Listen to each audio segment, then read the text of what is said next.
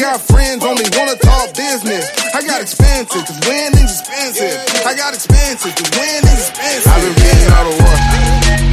And I've been shutting down the stores. Yeah, cause when it rains and it pours. Yeah, and I'm ready for some more.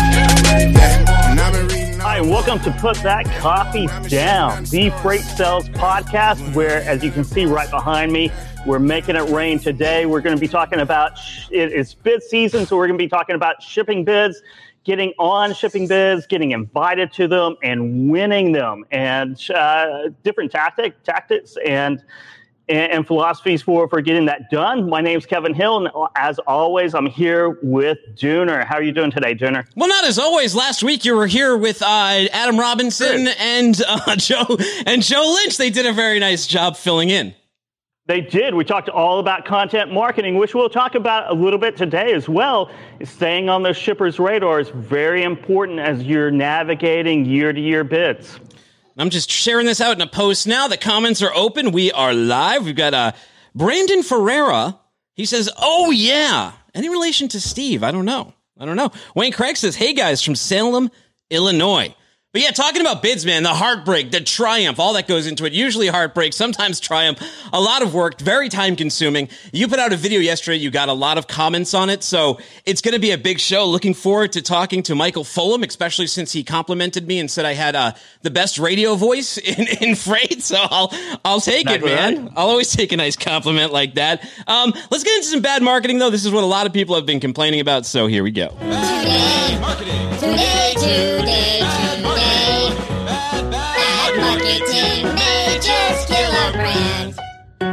Yeah, man, Kevin, I've been getting a lot of spam email on LinkedIn lately. Have you? I have, yes. I, I, I get- a little bit. I think Schreiber gets the most from, from what he tells us. Like, like he, he gets maybe 20 a day is what, he, what he's telling me. But me, I, I get a few a day, and it's usually capital leasing places, asset based, you know, lenders, factoring companies. I, I, I get them. I, I don't know why, but I do. Jake McLeod says sometimes feels like triumph at first and then heartbreak. We got Ibrahim here. He said, "Hey guys, Philly in the house. Hey Philly." Uh, Steven Steven Stotts is GM from Portland, Tennessee. I wonder if the Philly guy wants Nick Foles back. I think the Bears are uh, putting him on layaway. I, I think so too. I, I think they probably want Foles back. I, I would. Uh, so Paul The, the Snape, great NFC East. Paul Snape, he says, Have people forgotten how to start sales conversations since COVID?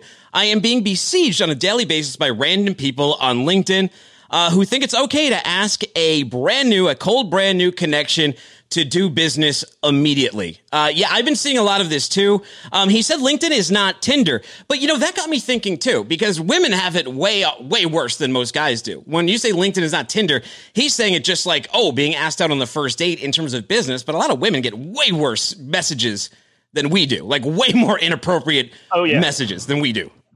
Oh yeah, you, you, you have a platform of uh, a, lot of men, middle-aged men. Uh, there's, there's no telling what, what messages they're sending out to to to, to female connections. But I, I've seen some bad ones.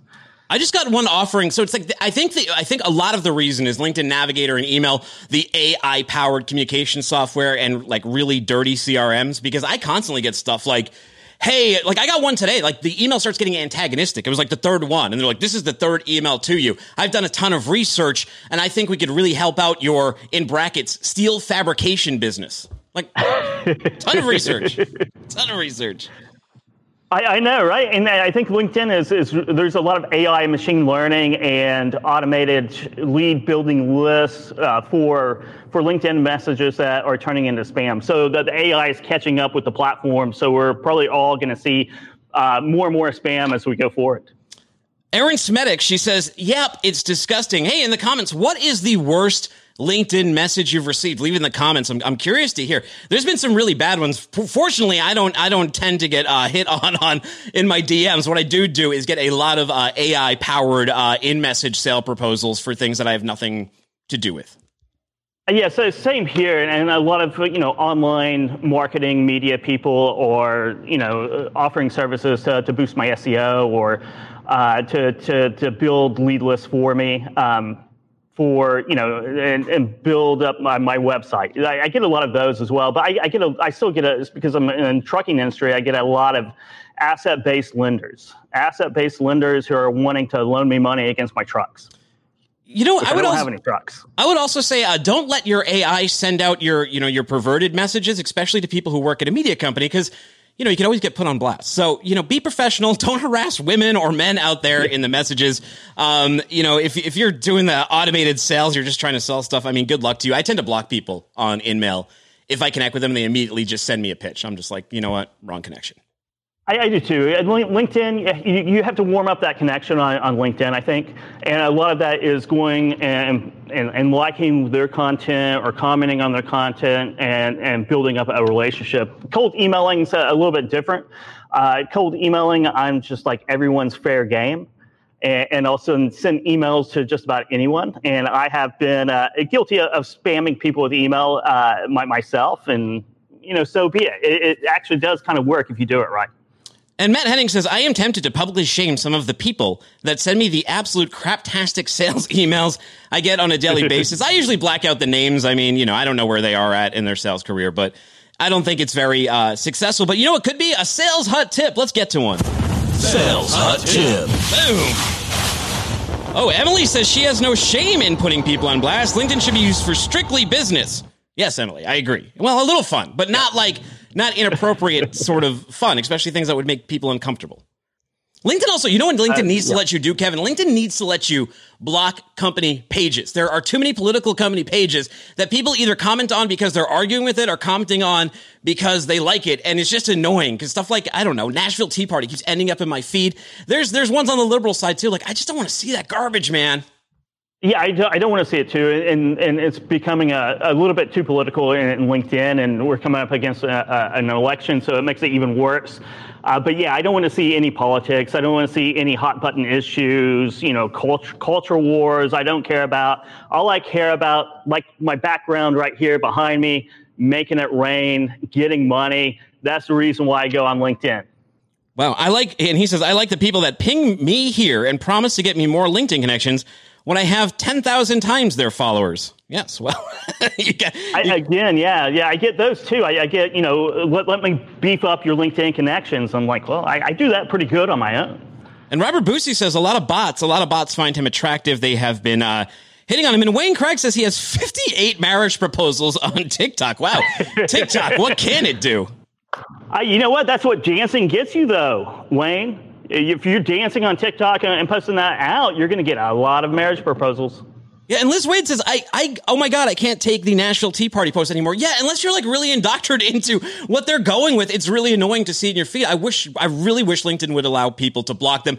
But here's a sales hot tip from a site that I go on more often now than LinkedIn because uh, I just enjoy it. Twitter. It's more fun, information's faster. I like LinkedIn too. I'm not abandoning you guys. I just like, I'm more into Twitter at the moment, but it's Alex Lieberman. He's going to be on What the Truck. He's the founder of The Morning Brew. By the way, speaking of newsletters, Kevin, check your inbox if you're subscribed to Freightwaves newsletters because there's going to be a What the Truck newsletter dropping today at 4 p.m. Eastern time.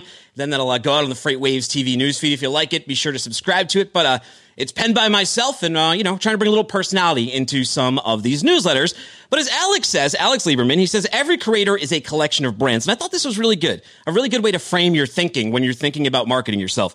You can, you have many things that you think, think and talk about. I don't have to just be Alex Lieberman, the media entrepreneur. I can be Alex the marketer, Alex the angel investor, Alex the business taste maker. Think about your portfolio holistically. So as you're thinking about the different things you do and the different way you service your audience or your clients or your business, market them appropriately and segment them appropriately.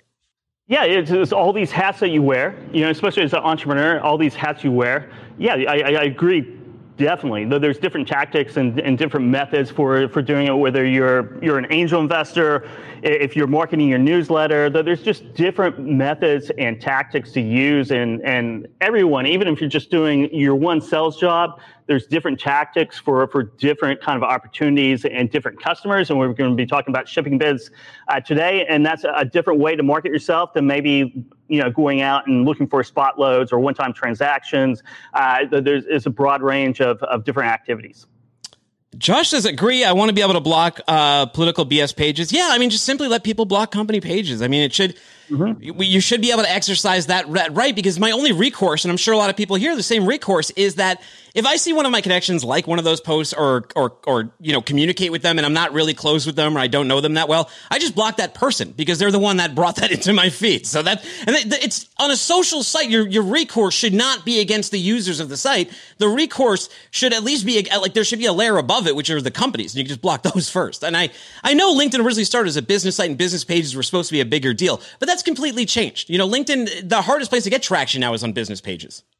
It, it is, and, and, you're talking about the recourse and having to, to unfollow or unsee that, that person's posts. You know, I don't really want to do that. I'd rather block the, the, the, company pages or the organization's pages, but that, that's the only option now, and I do do that. And I'm hoping the algorithm will sometime, in some way in the future, realize I don't want to see political posts. I don't want to see the Tea Party. I don't want to see the liberal activist groups. I don't want to see anything except for things that, like the background behind me again, will make it rain money.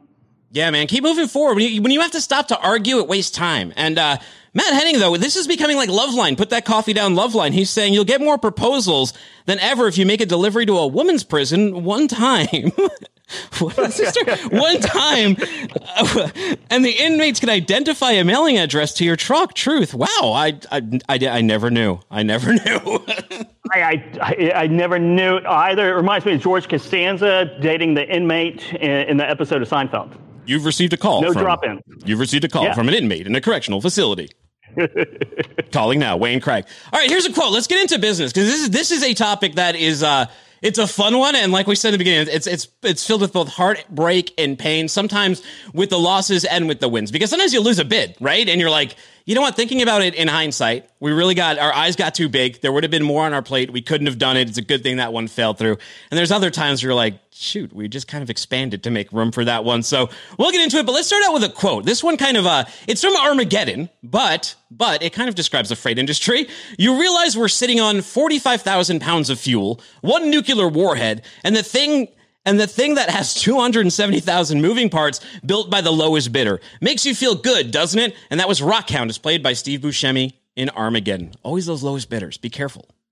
I know. The lowest bidders, be careful. Be careful what you pay for. The lowest bidders, you get the worst service, the worst, worst quality in, in, in most cases. And, and Steve Buscemi, one of my favorite actors of all time. Great line. Kesha, she says, I have a friend at a major beverage company that is involved in the process of awarding carriers lanes for the year. He never goes with the cheapest rate because he knows it will lead to the worst service. He chooses carrier number four or number five on the list and hopes he will see consistent capacity and, uh, good service. It's probably more scientific than number four and five, but I, I get what she's getting at there.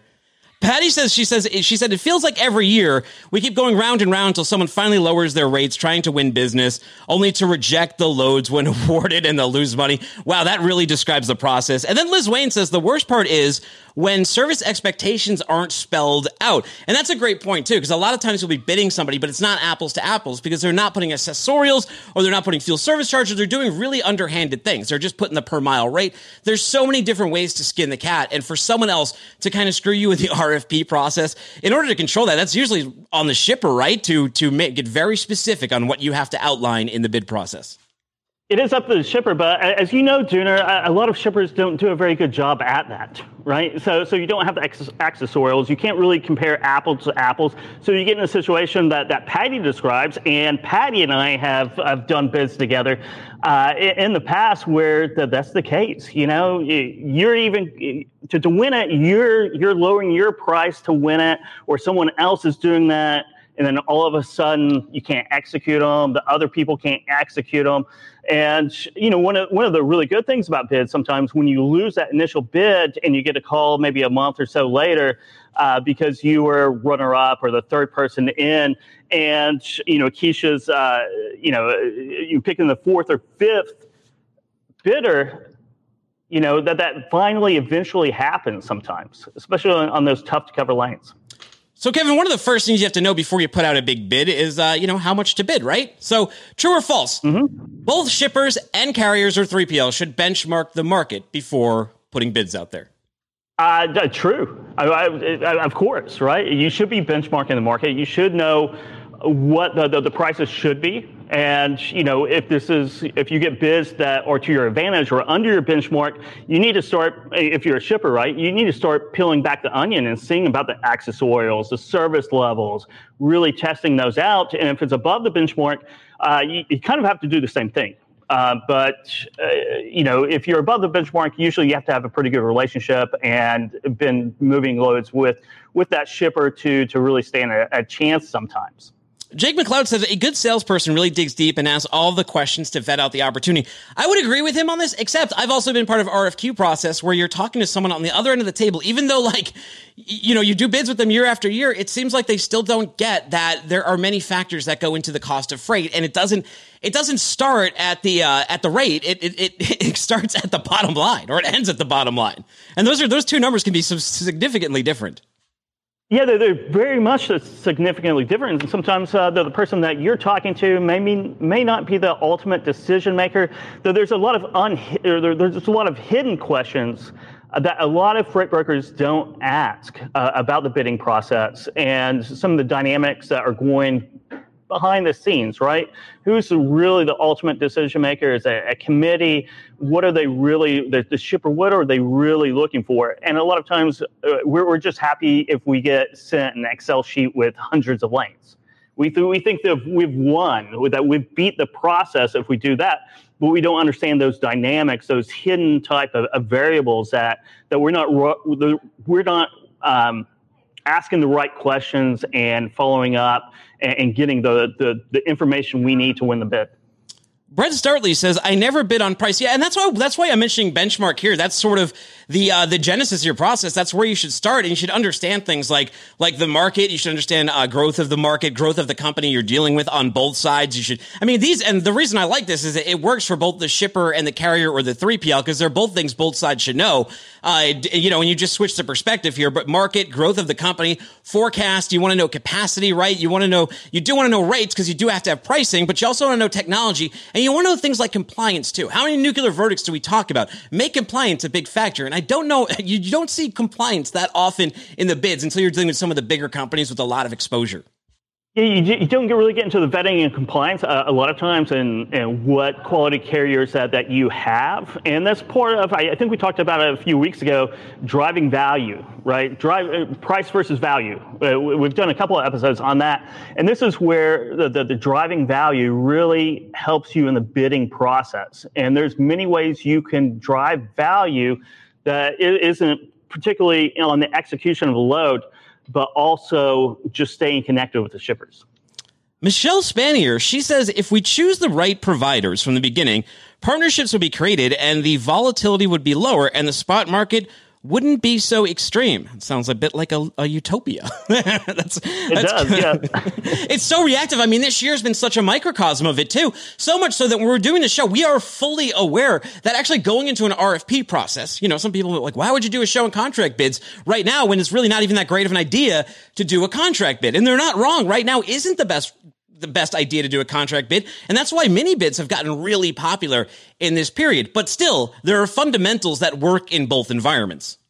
Yeah, you know, and, and mini bids, so the interesting thing, and we just wrote a research paper recently about that, and I think you can find that on the, the sonar.freightwaves.com blog um, and, and, download that white paper. It, because this is, is 2020 has been a, a year of about four different markets, right? I mean, sub dollar rates we were talking about back in April and May, and now we're talking about three dollars on average uh, spot rates. And OTRI, you know, tender rejections at north of 25%. So one out of every four loads are being rejected.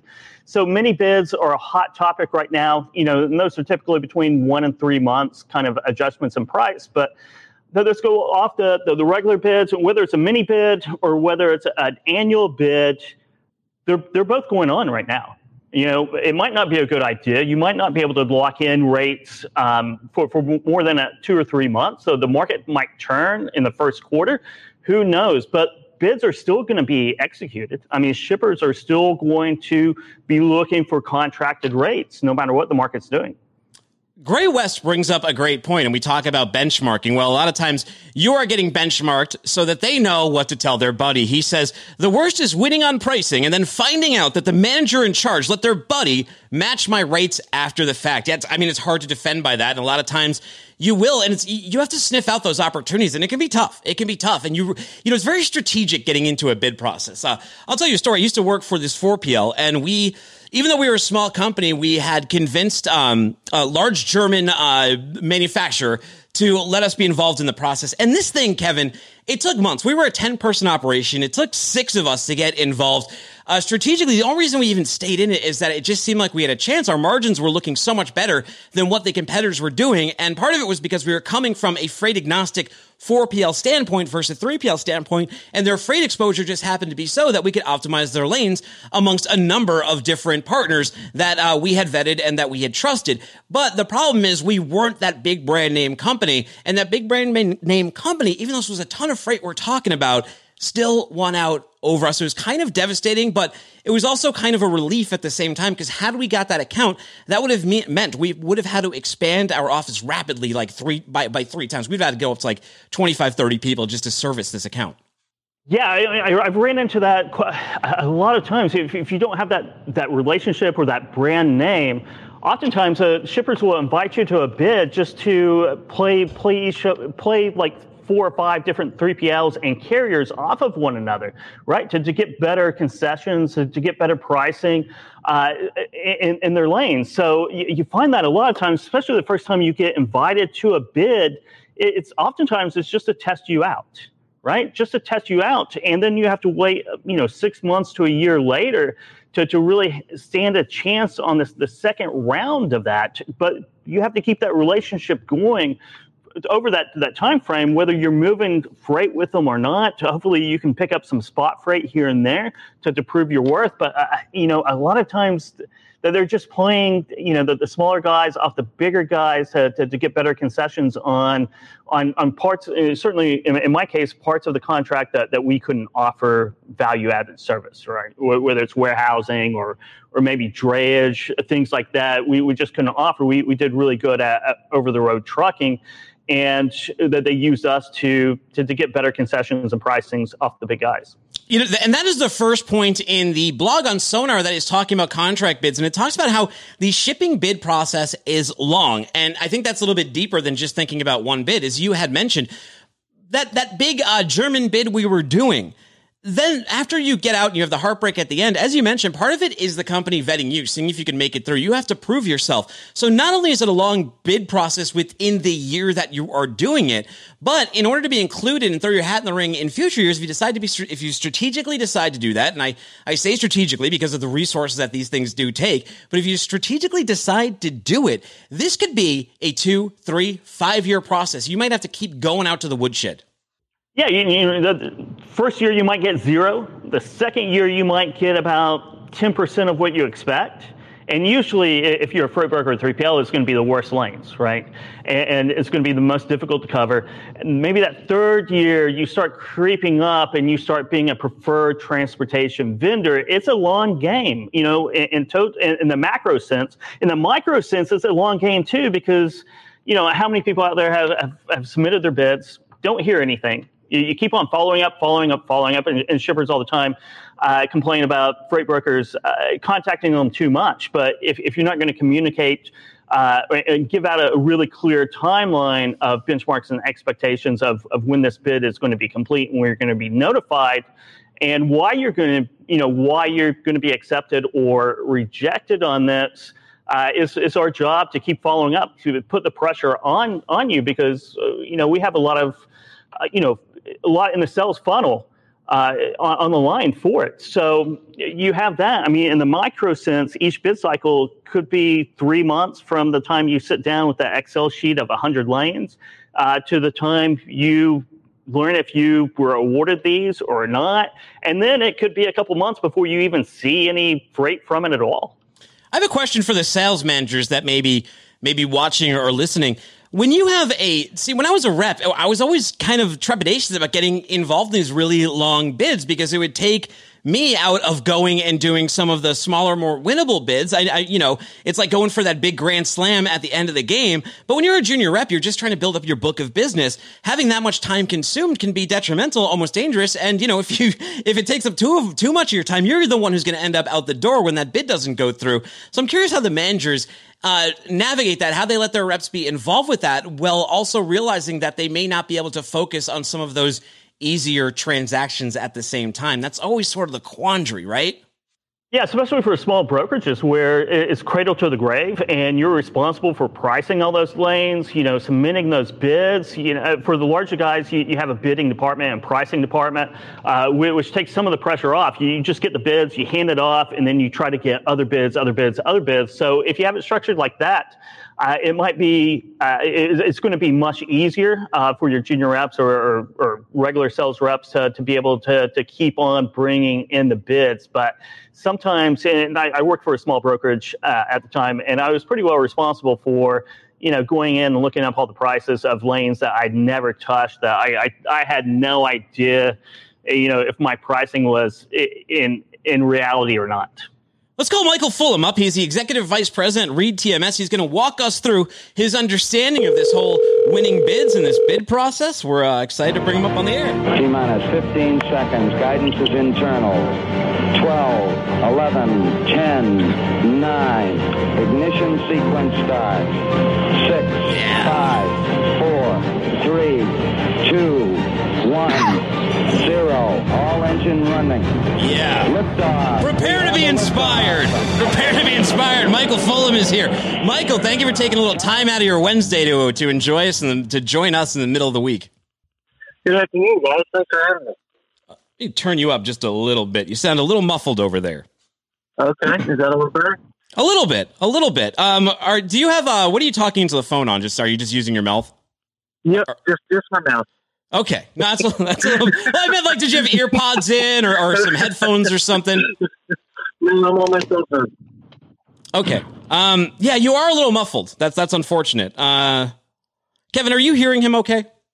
hey michael say something Hey, Kevin, how are you today? excuse me Yo, Kevin, can you try not to cough when the guest is talking? Thank you. I, I, I, I, I will try not to Thank you. Can you guys hear me okay now? Yeah, you're better now. You're in better Yeah, now. yeah, yeah. He's the executive vice president, Reed TMS, a leading asset-based 3PL enhancing transportation networks. He calls himself a servant, an innovator, a team player, and a father. He's a LaSalle explorer, which was home to. By the way, did you know? Did you know these alumni went to uh, to your school? Peter Boyle, right, the Emmy Award winning actor. Joe Bryant, I basketball. Joe Bryant, the basketball coach and father of Kobe Bryant, R.I.P. Actually, Yep. remember Kobe was like the beginning of a kickoff of a very bad year. That was like Yeah, pre-COVID. we like to uh, we like to claim Philadelphia or claim Kobe Bryant in Philadelphia. Mm. You know, Michael, th- th- this uh, this phone connection is just not so hot. Can, do you have a pair of headphones or something I can call you back? Do you have a headphones or ear pods or something you can put in, Oh, I do. I will. Uh, or a landline? if you want- Yeah, let me see what I can do about uh, earpods. Give me a minute here. Yeah, dial dial me back. Dial me back on this number I called you on. Okay. Okay, right, take it easy, Kevin. Let's get back into a few things here. That was a little bit. Uh, he's going to be a great guest, but that was that was just not good enough for uh, for broadcast.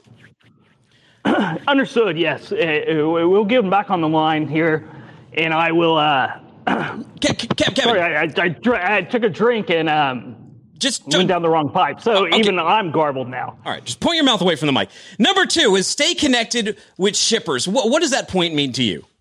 It means content marketing, right? It means uh, having a value add, even if you're not executing the freight. because when the bid process comes in again, you got to be front mind. You got to be front mind. You have Oh, to, Kevin, to Kevin, be hold able that thought. do Kevin, hold that thought. I don't know. Hey, Michael. Oh, hold on. Let me pull him up here. Hey, Michael. Hey, Michael. Is this better? Yeah, that is way better. Nice better. That's way better. Okay, good. Now we sound like we're on the same planet. Kevin, uh, Kevin needs to compose himself a little bit on the other end. I'm not sure what he did, but uh, Matthew Quick, Matthew Quick, the other one is the author of Silver Linings Playbook. He was the other alumni that went to LaSalle. Thanks for joining us. We uh, let's do an elevator pitch with you. You got 30 seconds. Tell us a little bit about what you do in freight. Well, uh, I started with C.H. Robinson. I was with them for roughly 11 years. I joined Reed TMS about two years ago. It's a private family-owned business um, with an asset division. So we have brokerage and assets, and we believe that there's some specific and niche value uh, for surface transportation in the United States by marrying assets with brokerage. Um, and that's really from an end to end standpoint. So I joined the company two years ago. I'm Oh. having a great time. All right. Well, you you you, you took a, one second too long, but you did a pretty good job. What do you think, Kevin?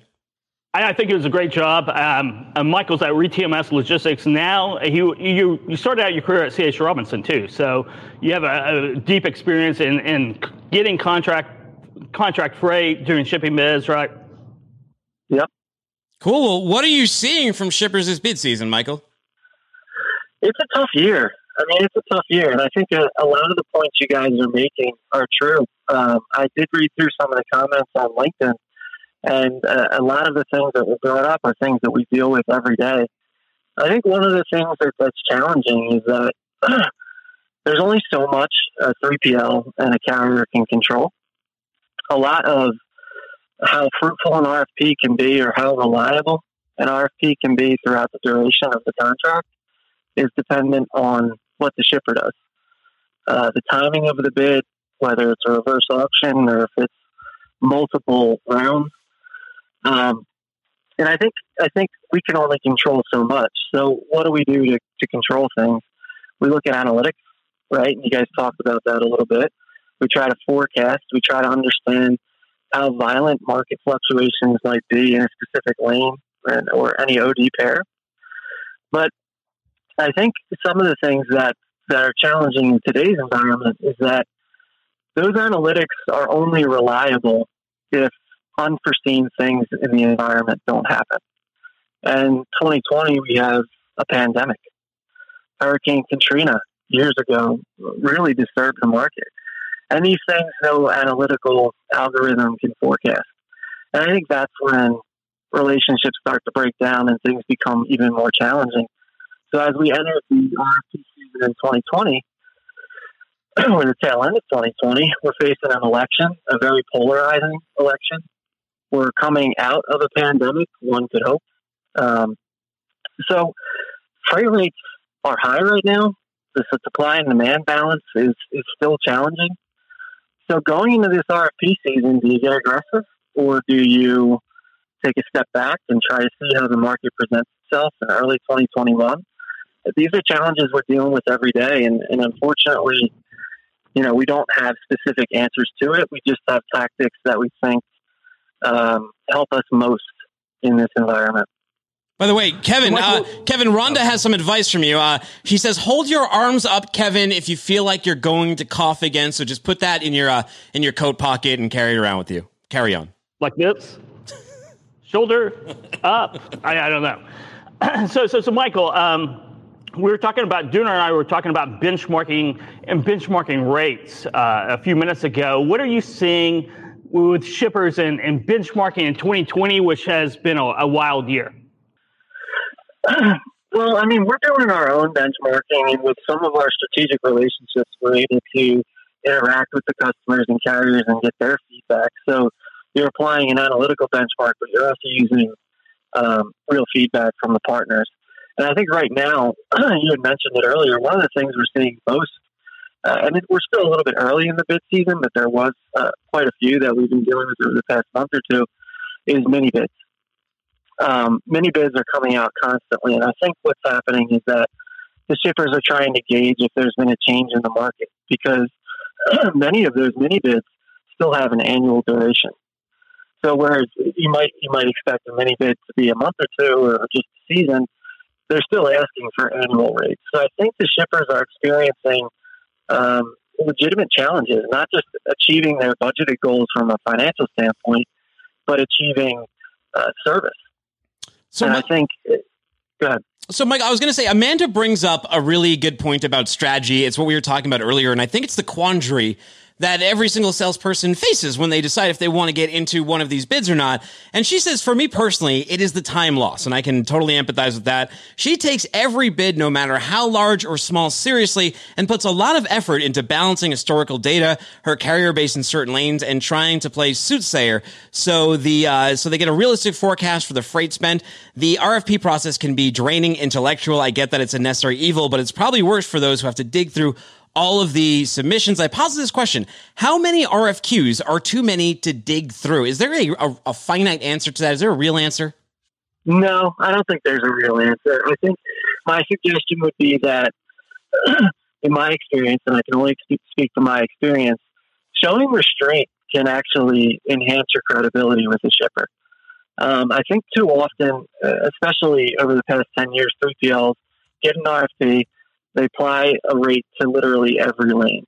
And I don't think that that helps with credibility. I think more often than not, saying that only this portion of your bid suits us, we're very strong here, and we're only going to bid this, is an avenue to manage your time, but also uh, show credibility to the shipper that you're taking them seriously. You're not going to swing for the fences. You're going to stay focused to your core competency, and you're going to you're going to commit and, and see the contract through. Um, so I don't think that participating in every lane in every RFP uh, is the best route. To determine a number, I think it depends on the size and scale of your organization. So, so, uh, if you get 100 lanes, uh, pick pick the 20 that you're the strongest at, and and go go go into that. Stick with your niche. Stick stick with what you know. Stick with what you you can win. Is that is that the message? Yeah, and I think it's it's part of the shipper strategy as well. I mean, we're starting to see not just big shippers, but intermediate and smaller size shippers trying to regionalize their provider base. So, you know, they've, they've been trying to whittle out, instead of having 50 providers, they might only do 25, but they're also trying to regionalize their providers. So the, the carriers are performing in a focused place within their transportation chain. Um, and I think that's appreciated. So when you look at an RFP that might be national, uh, you know, we're very strong in the Southeast. We might go a little bit more aggressive and more focused in the southeast and let maybe some other freight go. And maybe year two or year three, we'll, we'll try to expand into that area. But swinging for the fences, that I haven't had a lot of luck with that. Now, Michael, when we talk about these mini bids, are those coming at uh, much higher velocity than your traditional RFP, RFQ, or are they spl- are they spread out more differently? How are you managing those versus your traditional RFP? Because all of these things are time soaks, and she mentioned she mentioned time. So it might take a slightly tweaked strategy. Although I'm kind of a fan of the mini bids too. Well, the mini bid process, we're definitely seeing them more frequently. Uh, that's a fact. We're, we're seeing a lot more of them recently than we ever have before. So, do we just funnel them through our analytics and pricing department and have them do 100 bids a day? No, it's just not sustainable. So, what we'll do is we'll we'll utilize tools like Sonar. We are a Sonar user um, along with a lot of other internal and external um, data uh, centers, we'll use that information to have kind of a baseline. And then we'll look at the RFP and say, okay, apply the, the baseline and polish. That way, instead of putting three hours into an RFP or two days into an RFP, it's really just making minor adjustments. So that kind of streamlines the process for us. But we are seeing them more frequently, and it's something that we've had to deal with. What are some of the, the the, the, the, the, the, questions that are must must do questions, right? Some of the, the, kind of hidden variables that uh, really aren't found strictly in the RFP in those materials, but maybe in the decision making process, maybe in the timeline process, to, to, to really be able to uh, stay proactive during the bid. It's a good question. I, I think I'm not trying to dodge it because every shipper's RFP is a little bit different. Some of them are, are very well done, very calculated, very sophisticated, where they're giving each carrier face time. They're asking them where they're strong. They have infrastructure in place that not only do you get penalized for poor performance, but you get rewarded for exceptional performance. They ask you what your goals are and, and what your goals with them are. And in those conversations, really the, the catalyst is a face to face conversation or a conversation to explore more over the phone. And today we're noticing more and more shippers going to more of a, a silent bid process. So I think it's it's less about the questions. It's more about doing your best to demand a conversation because in that conversation, uh, I, I think shippers are, are fairly transparent if you get the conversation. The challenge is that a lot of them won't allow it, and in our industry, especially in the brokerage space, we look at RFPs and we get excited and we apply rates to it. So their level of participation from their viewpoint is probably more than the actual capacity available, the actual commitment available.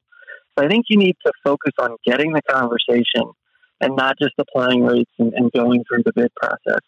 When you do get that conversation, I think you have to quantify uh, what their what their performance expectations are specifically on tender acceptance, uh, rate adjustments, contingency plans. If there's an environmental factor, um, an unforeseen one, i.e., a pandemic. In some cases, brokers are relied upon to absorb losses. Uh, contract; you got to commit to it. This is the price.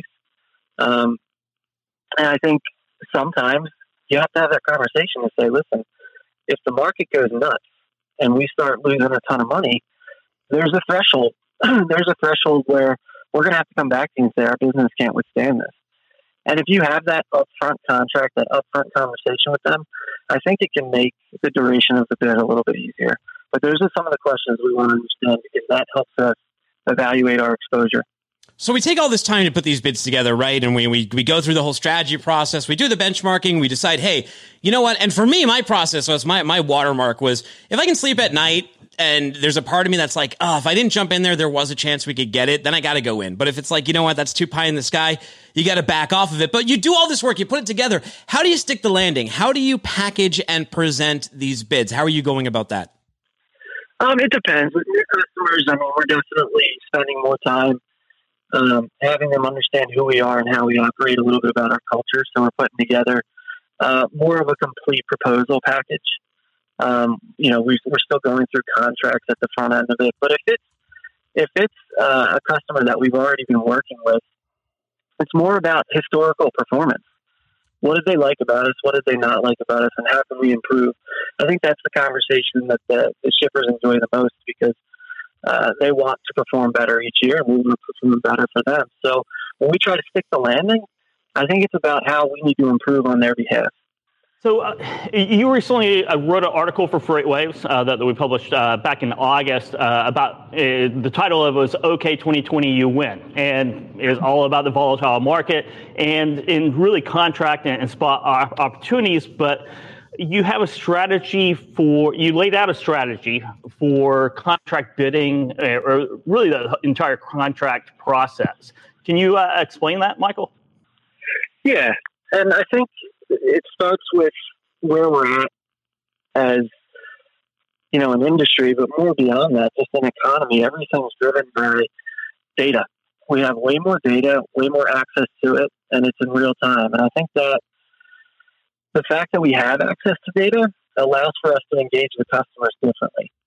Um, and I think the RFP process, as necessary as it might be, and you know, shippers need it. They need to be able to forecast. They need to be able to budget. And an RFP is a great way to accomplish it. But I think most shippers would admit that there's some consequences to an RFP process.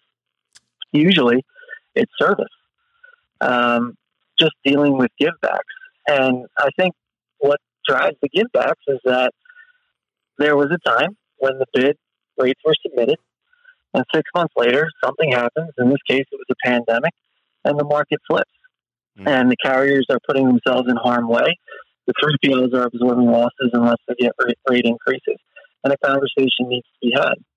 And then in that conversation, it demands people bandwidth to have these conversations, to get the rate adjustment.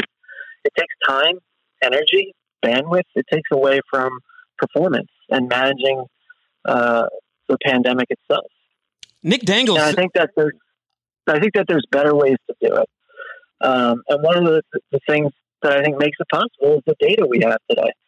Uh, there's things that you can put in place that are dynamic pricing, pricing that might have the boundaries to provide a shipper with a budget, the controls to provide a shipper with the intelligence they need to move forward through that year, but it also provides the flexibility for the carriers to stay committed and be able to withstand the things that you can't predict. Nick Dangle says, IMO, it's important to have pre bid conversations with the customers to decide if it's going to be a good fit. If you're a small broker and price is the deciding factor, maybe don't want to waste your time. If incumbency is a big factor, that has a big impact on your pricing and whether you participate. Hey, I'm going to play a, I'm going to play a sound for, for Michael and Kevin. You guys tell me if you know what this is.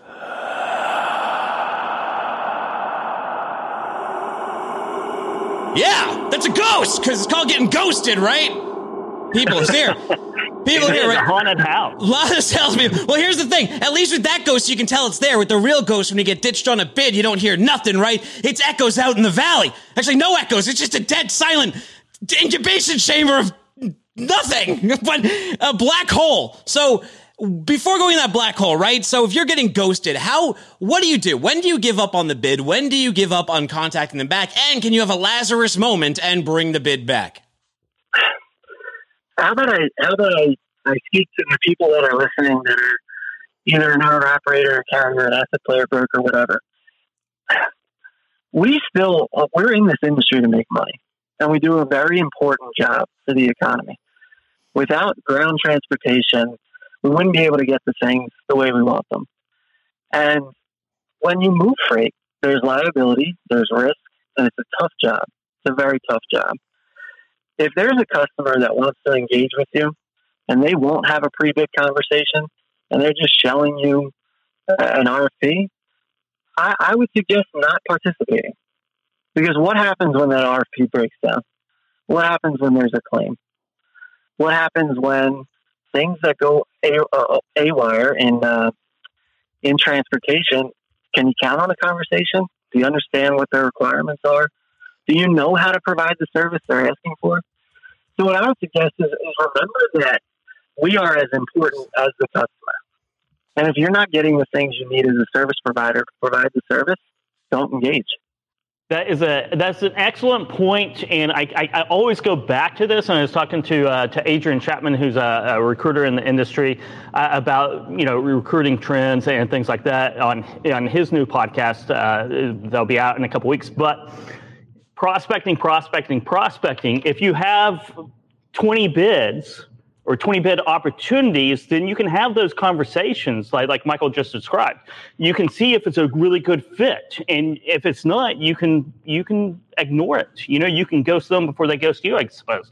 Right? Um, you, you want to find you know you want to find those opportunities where you think you have a chance you have good communication because uh, as, as michael said as, as well things go wrong in transportation and things start going wrong uh, if you if you win the bid uh, then you know the communication channel is not going to get any better if you win the business. But it all goes back to, to prospecting and have a, a lot of options and opportunities to where you can strategically go and and pour the most effort into into those opportunities that, that you think will pay off, that have good communication, that you think you'll be able to, to develop a long term, lasting relationship.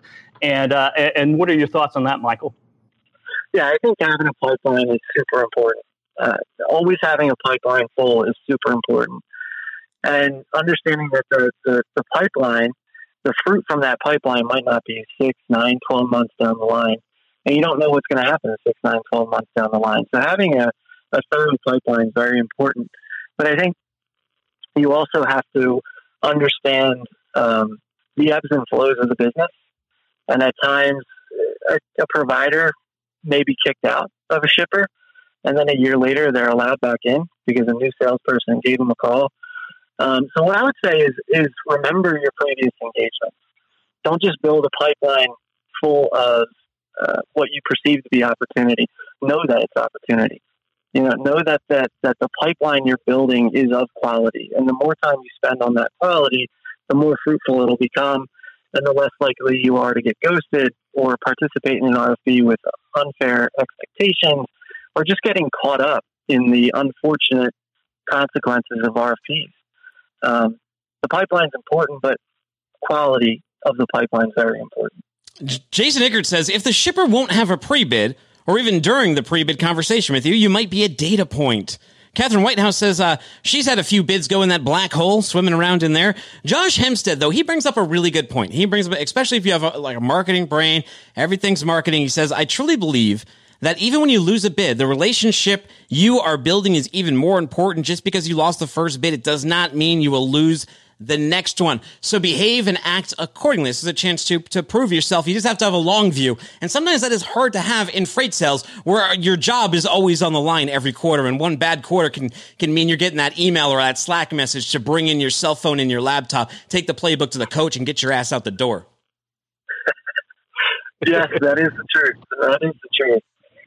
You know, I think, I think in regards to that, that so when we do benchmarking, we use analytical tools to suggest that this might be the, the, the, high end of the cost. This might be the low end of the cost. This might be the mid range. If I'm engaging with a customer that I don't feel very interested, you know, if I'm on a date and she doesn't seem very interested, well, I'm probably not going to buy her the filet mignon. She's very interested, I, I might get her the filet mignon. So if a, if a shipper's truly engaged and they're giving you the communication you need to put your best foot forward, then the data point that you can give them might be on the lower side. It might be on the more aggressive side. If you have the sense that you're just going to be a data point, don't give them the low. Give them the mid, the high. Um, that, that's what I would do. Yeah, one of the things we, we're talking about shippers and, and, and focusing on shippers right now on the bids. Uh, there's one more point uh, that I want to get in and, and, get, get your reaction to, Michael, is, is to, to win these bids, a lot of times always be building your carrier network, mm-hmm. right? Mm-hmm. Always be building that carrier network so you can can have the, the market rates, real really good market rates, and the relationships to execute those freight that that freight uh, whenever you win it, right? Yeah, it's the, it's the chicken or the egg, right? Do you get the load first and find the carrier next, or do you get the carrier first and find the loads? And I think in terms of contracts business or any RFP, it's very important, especially if you're a 3PL, to engage your preferred carriers, the carriers that you rely on, you have a long-term relationship with, because you can have the conversation with the carrier and say, what are your goals next year? Are you trying to expand the fleet? Are you trying to improve profitability? Are you trying to do both? Um, and have those conversations and then say, okay, what do you need?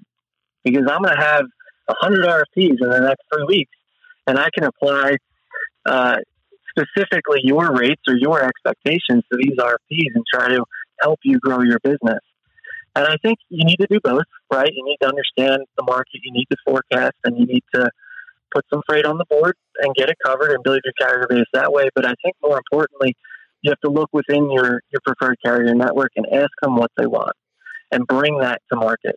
Hey, Michael. Because more often than not, yeah. Well, you mentioned the chicken and the egg, and uh, I gotta I gotta stop you for a second here. Do you ever? This is a question that came up on what the truck, and it also came up on trucking Twitter. So uh, since you you brought it up, I got to bring it up to you. Do you think that you've ever eaten a chicken that's laid an egg that you've also eaten? That's a good question. It's a really good question. No, I don't think I have, but I bet there are people that have done that. Mike, I, I have. yeah. Oh, you, you you lived in Oklahoma. You were you're like a farm boy, aren't you? Yeah, we, we had chickens, so I had to go out and collect the eggs, and, and you know, and I had to take them to the tree tree trunk and and, and watch uh, watch my grandmother or my grandma, uh, or both actually, uh, chop the head off. Jeez. And then Oh, nice. chase us chase the kids around the, the, the yard for a couple minutes. Seriously? Yeah, how how else are you going to have chicken and du- chicken and dumplings for Thanksgiving dinner? well, well, that's fantastic. Hey, Michael, we have to let you go because we got to give some books away and some of our own eggs. But uh, how do people reach out? How do they learn more? Uh, you can reach out to reedtms.com. You can reach out to me on LinkedIn. Um, you know, we're always willing to listen and partner. And uh, hit me up on LinkedIn or, or Reed TMS. Nice. Well, we appreciate that. Thank you very much, Cle- Kevin. I am glad. Uh, I'm glad you revealed that you're kind of like Jigsaw. You're sitting there eating uh, omelets in front of the chicken you're about to eat. I, I, I I am, yes. I, I am kind of like that. So, but, but that's how that's how we had chicken and dumplings on, on, on Thanksgiving. It was a special treat for us children. All right. But did you know that with stamps right now, they, they put something in, like in, in action that if you're showing outdoor wildlife, like birds and stuff, you have to put like hunting equipment in there. Like there was a picture of a duck on a pond and like a shotgun shell in the water. I, I who knows what's 2020 is a messed up year, man. Uh, here's a couple. Here's a couple of shout outs before we roll for the book. Nerfed Ner, Nervad says when you surprisingly win the Wyoming to Montana lane because you are the only person to bid on it. Yes, that uh, that happens. Eric Serta says I have more to add in a few weeks. We are supposed to be hearing back from our big bid, but who knows if we hear back at all? Really well. Uh, hopefully that goes through. Eric, we're all we're all pulling for you. TJ Knudsen, he says, when you think a couple low price stringer lanes will get you into the network for more, and you only get awarded those lanes. Yeah, that's a tough one. You try to do like a little Trojan horse lane, and then uh, that just becomes it, right? You can't let the troops out of the back of the horse. Oh yeah, I, I, we, have been in that position before. You know, a bid on hundred lanes, and the, the, one with five loads a year is the only lane we won. Yeah, instead right? of the so, so you go through all this work, and you're going to get five loads. Instead of the Trojan horse, you turn into the Wicker Man. Then you're inside your own statue being set on fire with a brazen bull. Whew. You know the inventor of the brazen bull? Do you know the inventor of the brazen bull? You know what the brazen bull is? It was a torture device, right? And they used to put, they would put you inside of it and they would heat the thing up and you would like burn up inside. Well, the king, he thought it was so cruel but so awesome. Uh, he told the, the, he made the inventor go inside of his own device and, uh, and test it out. I, I, guess that probably didn't work out well for the inventor of the, the, the what was it, the blazing bull? The brazen bull. That's why there was never a brazen bull too. Benjamin, too soon? No, this was like 600 years ago, Kevin. We can we can make fun of this guy. Benjamin Kowalski, he says, great topic. I would say the one-sided nature of the current bid process, it's focused on the shipper without any consideration for the carriers or brokerages. This leaves a lot of underutilized capacity in the market. Yes, it does. So is the story. Jake says, great question. Just so much to love about the whole process. Chris Jolly, when a two-round bid turns into five, yes, these things take time. Time is a budget, and they can always go over budget. Got to be Got to be careful doing that. Kevin, what book are we giving away today? We're going to give away power questions, and I forgot at home, so I don't have a copy of it up here. But it has uh, 37 power questions, and I, think it goes really good with with the, the, bids because there's a lot of times we don't ask the right questions. We just want the bid. We we think winning the bid or winning the opportunity to to actually bid is is, is the win. Um, but but we don't understand what that bid is doing. You know their decision making process, and uh, this this book will will really help you. Uh, uncover those those those hidden nuggets of information that, that will tell you whether this bid's even worth your time or not. All right, let me roll. All right, the winner is number 51. That would be none other than it's Lisa Petty. She's a longtime listener of the show. Petty.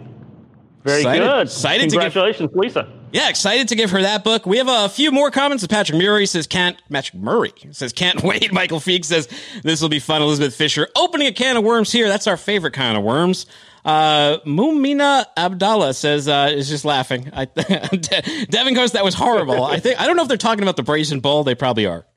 It, reminds me another medieval uh, analogy to this is a lot of the shipper bids. I mean, the shippers act like um, they're inside their castle, high walls, a, that big, wide, deep moat and they're not going to give you any information. You're going to turn in your bid, and it's just going to sit in that castle that you can't get into with the big gates and the sentries, you know, uh, who are the people that, that you call your contacts who are lower, lower level, and you just never hear a thing. Well, here's the thing too. VCs and like finance people and business people, they're always talking about moats. So I think that we can talk about brazen bulls. Let's normalize all this medieval dialogue.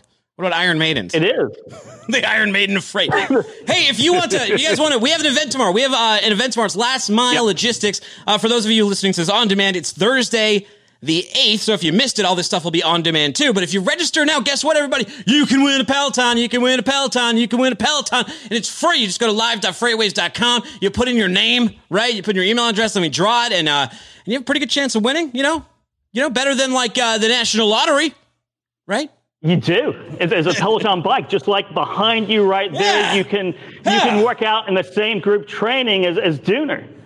Yeah, Right? Clay, uh, Davin says you missed a good show, Clay. Catch the replay. Yes, thank you, and you just set me up perfectly. If you missed this show, you can look it up on your favorite podcast player of choice. Just look up "Put That Coffee Down," or if you want every single FreightWaves podcast, including uploads of all of our live events, just look up Freightcast. That has all of our shows, all in one feed. Super convenient. These are available on every podcast player that exists to man. So you just look up "Put That Coffee Down," or you look up Freightcast. If you want anything, or if you want to watch this stuff, you can download the FreightWaves TV app. Right, super free. You can watch it on your big screen TV, or you can look it up on YouTube. We're uh, we're everywhere, or simply go to freightwaves.com. You should also connect with Kevin and I on LinkedIn, get the conversation going. You can find me on the Twitter at Timothy Dooner, that is D O O N E R, or on LinkedIn, where many of you are right now. Just don't be afraid to click that connect button. If you want to book, right, book it in the comments. If you want to connect with Kevin, Kevin Hill CL on the Twitter, and uh, Kevin Hill on, on LinkedIn. Are there a lot of Kevin Hills on there, Kevin?